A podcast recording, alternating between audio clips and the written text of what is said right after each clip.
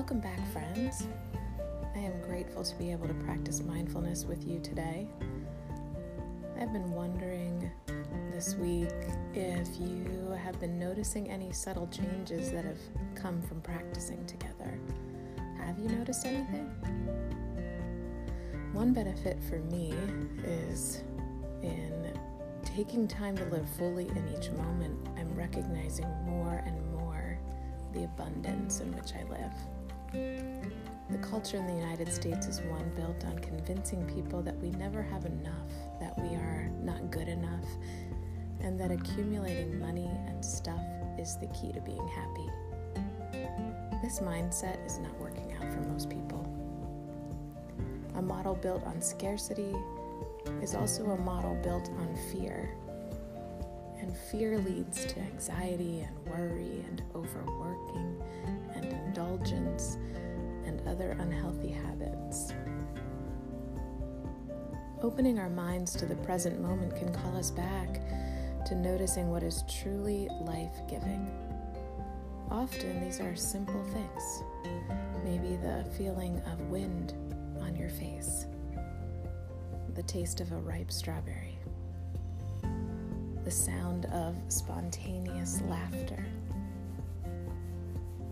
a comforting hand of a friend on your shoulder, the smell of spring, seeing a cardinal against the wintry landscape. This is how we can experience abundant life. So take a deep breath with me.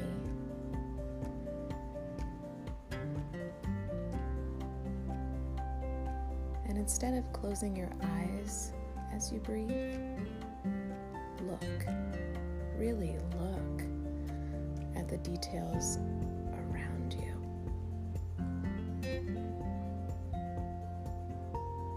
And listen.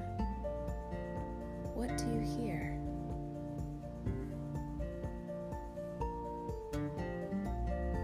What do you smell? What do you taste? Do you feel your feet and your connection to the earth?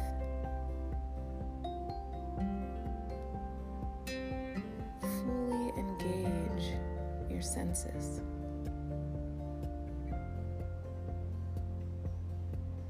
Call yourself back to your breath.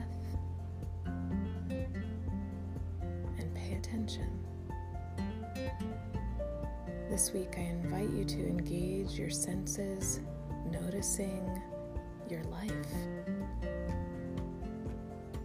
For it is out of our realization of our abundance that we can begin to tend to the brokenness of our world.